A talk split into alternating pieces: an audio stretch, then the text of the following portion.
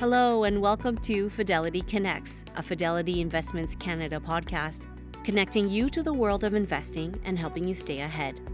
On today's show, we welcome income investing portfolio manager Mark Schmehl back to the show. Mark manages several funds, including Fidelity Canadian Growth Company Fund, Fidelity Global Innovators Class, and Fidelity Special Situations Fund. During these uncertain times in the market, Mark is focused on investing in the tails cheap, boring tech stocks that pivot to AI companies and achieve significant earnings or clear winners. He says the economy is clearly slowing down, but this is the most widely expected recession which has not occurred so far. But his funds aren't focused on the macro environment, he says. It's a distraction from what's really important. He adds interest rates are not typically a factor in his investment decisions, but he is still mindful of it. Mark's Global Innovators Fund is a play on AI exposure. He says the early part of this cycle is going to be driven by investment, similar to when the internet came out. We know the AI build will happen, but we don't know who will be the one to build it. He adds an early part of the AI wave is deploying hardware to make it work. In the future, software is the clear beneficiary. Mark believes companies will invest in AI at a massive scale for the next 10 plus years. This podcast was recorded on September 12, 2023.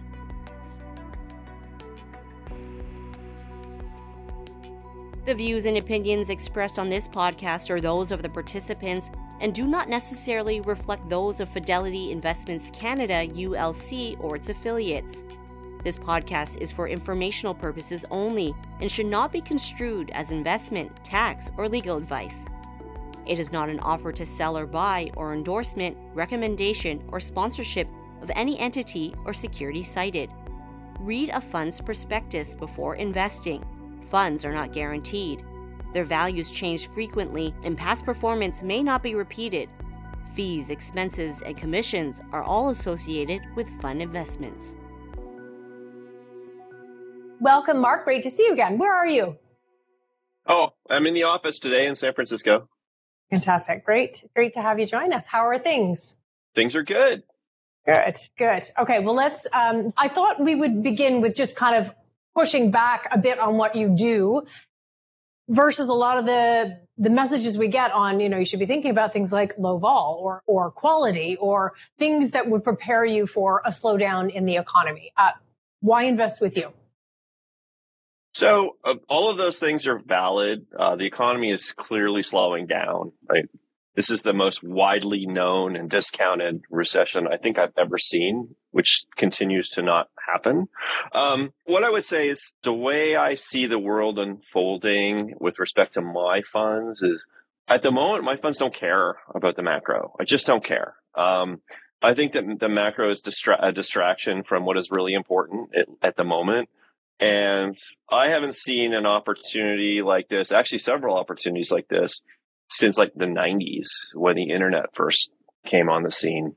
Um, AI and, and, you know global warming and electrification, let's say, um, are incredibly powerful, durable, long term things that we need to invest against.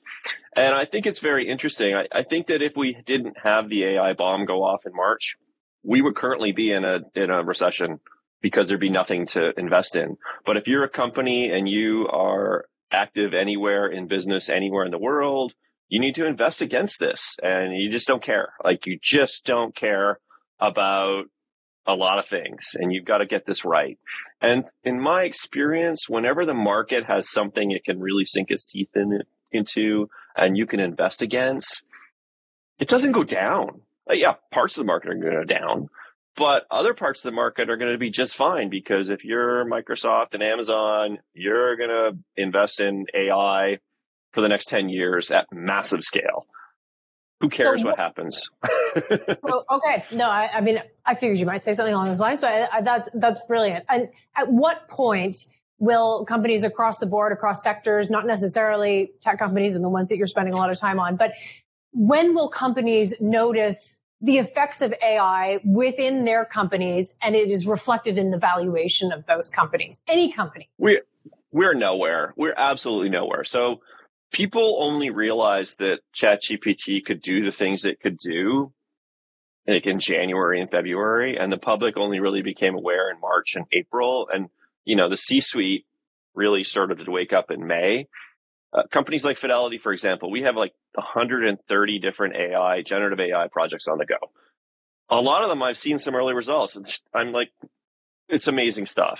And, and I think that the, it's so new and it's funny. I read, I keep reading, there's a bubble, but it's so new and so powerful and it's getting better at such a rapid rate that I, I, I don't think anyone knows. It's very funny. We had a, um, I had a meeting with NVIDIA last week and a lot of the questions I, we're asking were like, they don't know the answer to, right? Even NVIDIA doesn't know the answer. NVIDIA has no idea. It's like they have some ideas, they throw some stuff out there, but nobody really knows what it is. And if you think back to like mobile, for example, it took years for people to figure out how to use phones to make Uber, right? Like, it, it takes a long time to implement a new technology.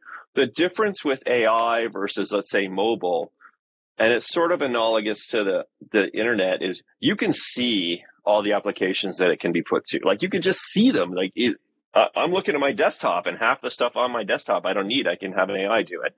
So because it's so visible, the market can take a stab at trying to price it. But because it's so early, we don't know is the answer. So it, it's actually quite tricky. It's very, very tricky to figure out who are the AI winners, who are the losers. We're all doing the same game.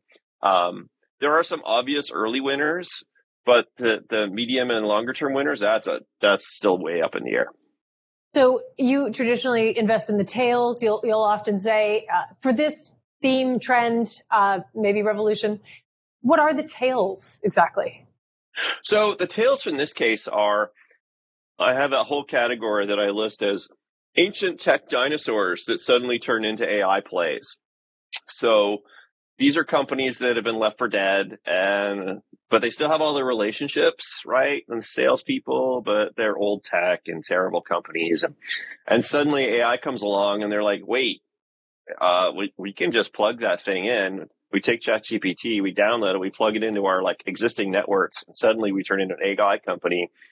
So there's a lot of really cheap, boring old tech stocks that, that are going to turn into AI companies, and some of them could be really great. Um, so there's a lot of there's a lot of that. There's a lot of like, let's go back to the 90s and see what worked in the 90s and see who's still around. And oh wait, they can use AI and transform their business. And holy cow, it's trading at five times earnings, and now it's worth 30. So there's wow. a lot of there's a lot of that kind of stuff that you can do in the one tail, and then on the other tail, there's the there's like the clear winners, right? Like so the Nvidias of the world, the maybe the data center guys, the cooling guys. Um, the picks and shovels. so it's so funny. Um, I keep reading about how Nvidia is a bubble. It's like overvalued and and they just keep putting up like massive, massive quarters. Like we talk to Jensen probably every three months.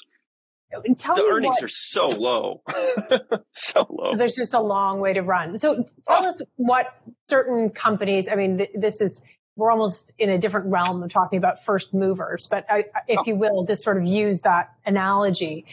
What have they got that the rest of us don't? What, what, what are we trying to catch up on here specifically? Uh, I guess either for that company or others. Like, what, what are the problems out there that we don't have enough of, and people are kind of hustling to get more well, so, of? So it's a wave, right? So I I tell people it's kind of like it's 1997.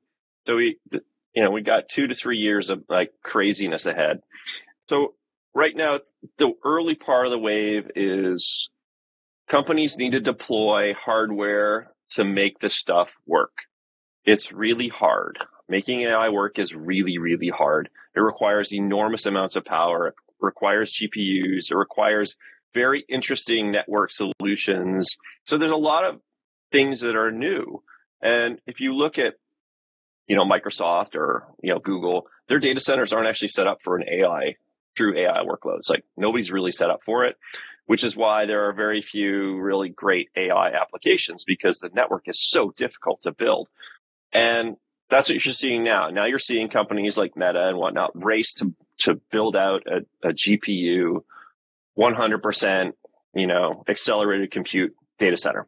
And, and are they building future. on top of uh, data centers and therefore data center companies, or or is this actually new build? new infrastructure. So, so it's very hard to put in uh, a, a, GPU data cluster into an existing data center because there's not enough power. So the amount of power that a, um, a, an AI, a generative AI sort of data center uses is 15 times the amount of power a normal data center uses. And 15. so if you, if you 15. Whoa. So like a typical data center is like a, like a small town and ChatGPT alone, I believe is like the power of like Connecticut or Rhode Island all by itself. Like the power use for one app is off the charts. So if you're the local electric utility and you you're powering this data center and it goes up 15 times, you don't have the power to do it. So it's very difficult to build this stuff. And that's what we're currently seeing. We're seeing bottlenecks all over the place on, you know, electrical, electrical machinery, electrical workers, permitting. So there's, there's just a lot of bottlenecks. And the companies that are in all those bottlenecks are the ones you can invest in now to make money in the future, I think you're going to want to own like software is the clear beneficiary of all this. Um, it was funny. We we had a meeting with Reid Hoffman, who's got two AI companies, and he he explained it best. It's like it's like we discovered a magic spell book in the woods. Wow. and it does all these magical things, and we don't know what they all do or how it works, but it's incredible. Um, and that's what's going to happen to software. Software is just just it's going to transform like you've never seen but we don't so, know where or how. But we don't know where or how exactly. Um, yep. I'll just, uh, we'll come back to this because there's piles of questions coming in, but I just wanted to get your sense on some other parts, other sectors, which may also be deploying AI and that's why they're attractive. But at one point you were quite interested in healthcare. I think that was earlier this year. Just bring us up to date a bit. So I still own some healthcare. Um, there are some clear winners in healthcare in, in terms of current trends, but and, healthcare is a defensive group. So as the economy slows and the consu- like the consumer's under massive pressure. Um, and I, I, think it's very fair to say we're going to have a consumer recession. Like we're probably in one or we're going to hit one. And healthcare doesn't care about that. So it's kind of, sort of immune. Um, and I think that AI is going to be immune. And I think that, you know, electrification, which is, is, is led by government spending is going to be immune. So I think you're going to have this weird market where broad parts of this market are just going to ignore the recession. And other parts are going to be in severe pain. Um, so I think it's going to be interesting. And, and, it does remind me of the 90s. I mean, in the 90s, the economy was not great, but the internet bubble just went bananas. Um, and you can see the same thing again. So one of the things that happens in bubbles, and, and again, whether it is or it isn't or whatever, I'll leave that to you. But but is this sort of sense that people will pay any valuation for, for to get some? I mean, that's that's sort of what happens. So this question, Mark, given how early some of these themes are, how important is valuation or how do you view valuations um, in the context of, of other factors right now? Do you just need to get your hands on them? So it's interesting. I would say that a lot of the picks and shovels companies are cheap because the earnings have exploded and everyone thinks it's a bubble. And we're only like three months in, which is hysterical, like NVIDIA. But folks are scared, A, of recession, B, of higher rates, and C, that, oh, it's all over which is hilarious. Um, so the picks and shovels are not expensive. I would say that the beneficiaries are not expensive because nobody knows who they are. Like I have no idea. I, I've I've got a whole bunch of ideas, and I bought a whole bunch of different software companies, and I'm hoping some of them are beneficiaries, but it's not being priced in. Like it's just not. Um, there's no bubble. There's just no bubble. No bubble, and it's and things aren't too expensive. Okay, so there you go. Um, being no on the west, being on the west coast, is there other types of you always get granularity because you're you're kind of more on the ground. But is there anything you can kind of point to or share with us that's that's going on that's of interest that that you walk by or talk to people every day about? Well, sure. I made a ton of money this year because I was actually based here. Um, we went to this conference. It was in um, in Hayes Valley. It was a very early AI conference that sort of happened right at the beginning, uh, literally a week after everyone realized, wait, AI might be big. And it was just, it was a zoo. And I talked to all these different companies and I pretty much came out of that conference and bought all of them and they all went up.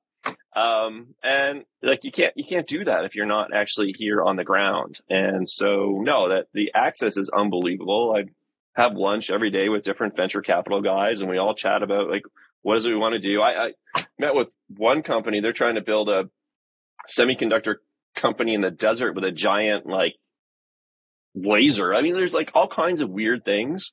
So it's very useful. It's incredibly useful. And this is the place, right? All the AI companies are here. Anthropic is, is two doors down. Um, you know, OpenAI is in the mission. It's AI is here and I'm running into people all over the place who are trying to get jobs there, working there. Anyway, Just- it's a huge like, advantage. Eat really healthy lunches all the time. Like, is No. that okay? I'm in, I'm in San Francisco. It's like so much bad food and like tons of dive bars. It's really bad for your health. Okay, well, that's, that's encouraging on some level. Okay, I'm kind of glad to hear that. Okay, lots of questions rolling in here. I thought it was all greens and everything. Mm-mm. So going back to That's the power needed um, to, to, to power AI, could crypto miners be useful to fuel AI creation? Maybe the data center questions. Um, how, how do you look at that? So it's already happened. Um, there's a private company called CoreWeave that is is out. They're an old um, crypto company that you know had had power, and they they sort of shifted gears to doing AI. Not in every case, because a lot of them just don't have the right hardware. They have older stuff, and it just won't work. But they do have some power. And so what is going on right now? What, like, what are companies doing? They're, they're making sure they have data so they can sort of make sure the bias side of things is as low as it can be. Are they, what, what is happening? What are companies doing right now to get ready or actually implement? So everyone's experimenting. Um, the most common thing you see, and it's just like Fidelity, they have hundreds of projects on the go. You download ChatGPT, you plug it into your data stack, and you start running experiments, and you try and see where does this benefit me, and how does it benefit me, and what's the cost benefit of that. And so that's the very first stage. People messing around with it. Everybody's messing around with it. Nobody really has a sense of what to do with it. Like there's still some issues with it, and some applications work better than others. The thing that I believe that folks haven't quite understood is that ChatGPT, what GPT-4, is going to get better really, really fast. And so what they're playing around with now is like not even close to what it's going to look like two years from now. And so you can start to see some of the early functionality and you go, wait, this is going to get a lot better. And I want to plug this in here, here, and here. So that's the problem. Like none of us know. There's so much stuff that we can we can get AIs to do. At least like do the first pass at, and then you know you have the human go through and like fix it. Um, it's called so in much. journalism. It's called editing. But yes, Yes, it's Yeah. editing, right? Are you edit it? Yeah. Um, what's on your desk? You said on your desk, there's like a whole bunch of things. I'm just trying to get pictures of, you know, what could be done. What becomes irrelevant? What's on your desk that's irrelevant in a year and a, or a year and two years? I get all these notes about the quarters, right? Like, so company X reported a quarter. The analyst writes it all down. There's no reason for an analyst to do that. These people are paid a ton of money to think about stocks. I don't need an, a quarterly report. I get tons of these. I must get a hundred of them a day. So why do we have that many analysts writing those things? All the stuff I get from the street. Why do I get that? Like, why is there somebody on Wall Street writing these reports? There's no reason to. AIs could do it. Um, you know, there's all these summaries that I get. AIs can do all that stuff. I get all these spreadsheets. Why doesn't an AI build it? I have to go in every day and mess around with it and it takes me hours. Like, there's no reason. There's no value there. So there's just a lot of stuff that an AI could do that would solve a lot of pain points and free up free time for me to do other things. Um, and I think that's true with everybody. So if we go into different um, parts of the market, um, there seems to be a couple of different thoughts, and maybe no, no one knows, but the data companies, and I don't mean like whatever, you know, shoe company collecting data on who buys what sizes, colors, and so on. I mean uh, the data financial companies Mhm. that sell their data. Um, Mhm. Can an AI just do that for them, or does it actually improve what they do because maybe at some point they'll just be even better at it and they're a trusted name and so on? Like, will it aid them, or in fact, can people just get the data elsewhere? Like, I'm sort of curious about those types of things. So the early thesis is that the data is really important. You know, so if you think about a Thomson, right, they have all this financial and legal data that nobody else has. And that's really valuable to train AIs.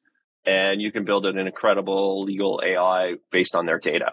So that is, is certainly a thesis, and nobody knows if it's true or not.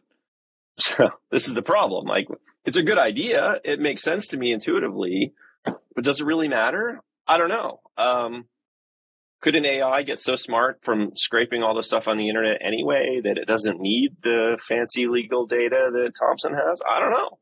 Um, so, like, literally, I had this conversation with Jensen, and it, the thing he says all the time is, I don't know.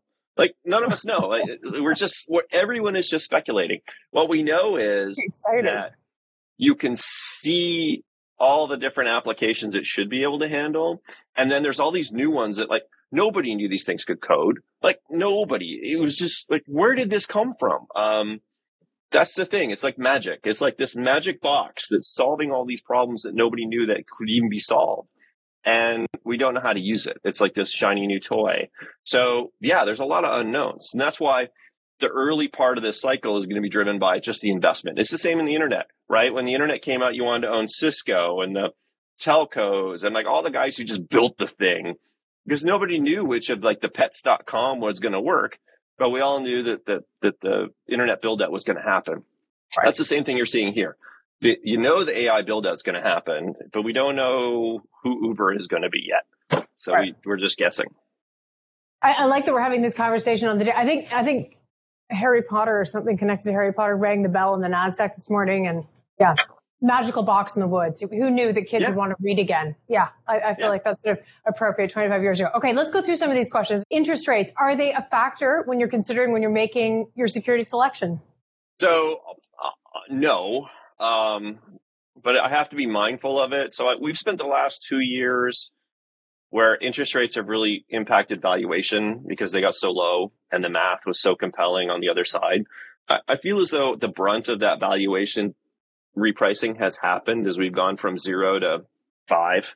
Um, so I don't feel like it's going to matter. And I don't think we're going to go from five to 10. The economy's slowing down way too fast um, for me to believe that rates are going to go really, really high from here. So uh, I'm not actively thinking about interest rates. I, I, think they're sort of where they should be. And, you know, I don't think it matters anymore. Um, if rates come down a bit because inflation comes down a bit, does that make growth a little easier? It might, but in general, I, I you know, is it going to come down to two? No, probably not. So maybe it goes from five to three and a half. I just the math is the math on the discounted value is less compelling. So it might be a little bit of a tailwind, but I don't think it's really matters. It's, In general, macro doesn't matter.